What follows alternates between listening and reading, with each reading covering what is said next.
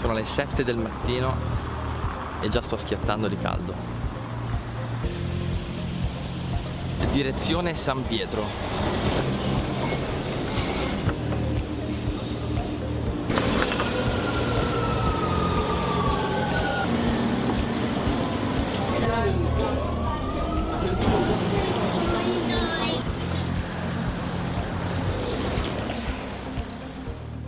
La basilica e la piazza di San Pietro rappresentano sicuramente il cuore della cristianità. Qui tutto parla della fede cristiana, le migliaia di chiese presenti, le iscrizioni su tutti i muri. Ogni San Pietrino di Roma racconta una fede che ha varcato i secoli ed è arrivata fino ad oggi. Sicuramente il passato del cristianesimo è stato glorioso e Roma ne è proprio l'evidenza. Adesso però chiaramente non è più così. Non c'è dubbio che la fede ha cambiato la storia. Il messaggio di Gesù, tramandato di generazione in generazione, ha fatto cambiare il cuore di tanti e tantissimi uomini nel corso di dei secoli e cambiando il cuore degli uomini il Vangelo ha cambiato il mondo. Sì, non ci importa di riportare il cristianesimo ai fasti del passato, però sicuramente mi interroga il fatto che oggi sempre più persone si allontanano dalla fede, come se non riuscissero a cogliere il valore rivoluzionario che il Vangelo può avere nella vita delle persone. I più giovani in particolare si allontanano dalla fede, forse è proprio motivo di tutto questo ben di Dio che mi circonda in questo momento, forse è motivo della Chiesa, di come la Chiesa si è posta, dell'immagine che ha lasciato di sé. Il problema forse non è solo la Chiesa, ma è il salto culturale culturale che da qualche decennio a questa parte ha allontanato i giovani dagli adulti. I padri, le istituzioni fanno fatica a parlare il linguaggio dei più giovani e i giovani fanno fatica a dar credito alle istituzioni quando parlano. E questo è un problema soprattutto per quanto riguarda la Chiesa, che è l'istituzione per eccellenza, perché è la più stabile, la più gerarchica, la più evidente e forse perché è l'unica che è riuscita a tenere nel corso della storia. Ma proprio qui in piazza San Pietro, davanti a questa basilica che è il cuore della cristianità, mi faccio questa domanda. Accanto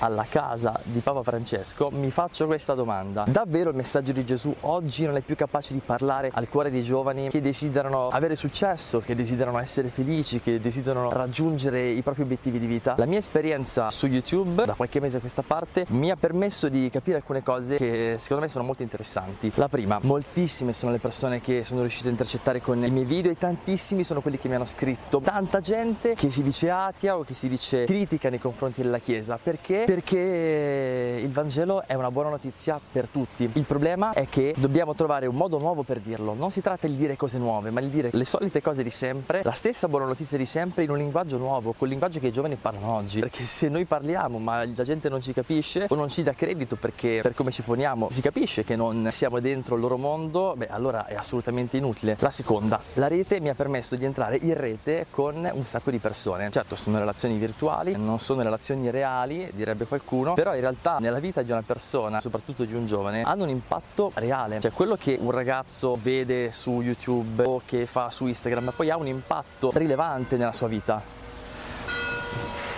Campane. Mm.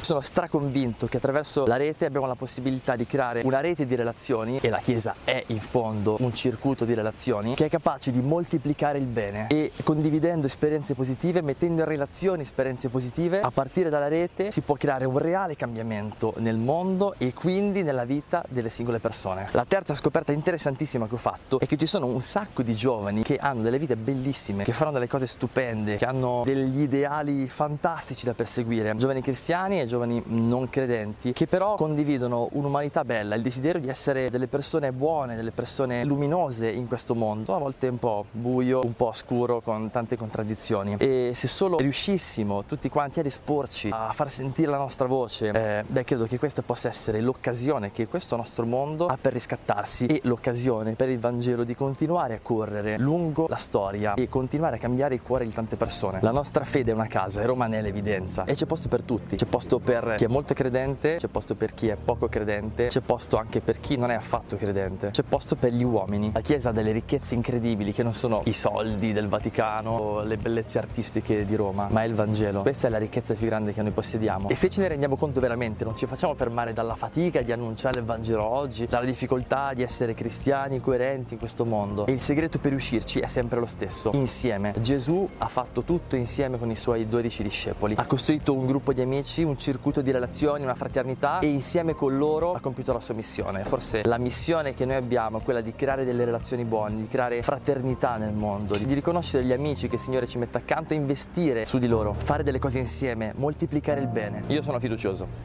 sono molto fiducioso. Sì.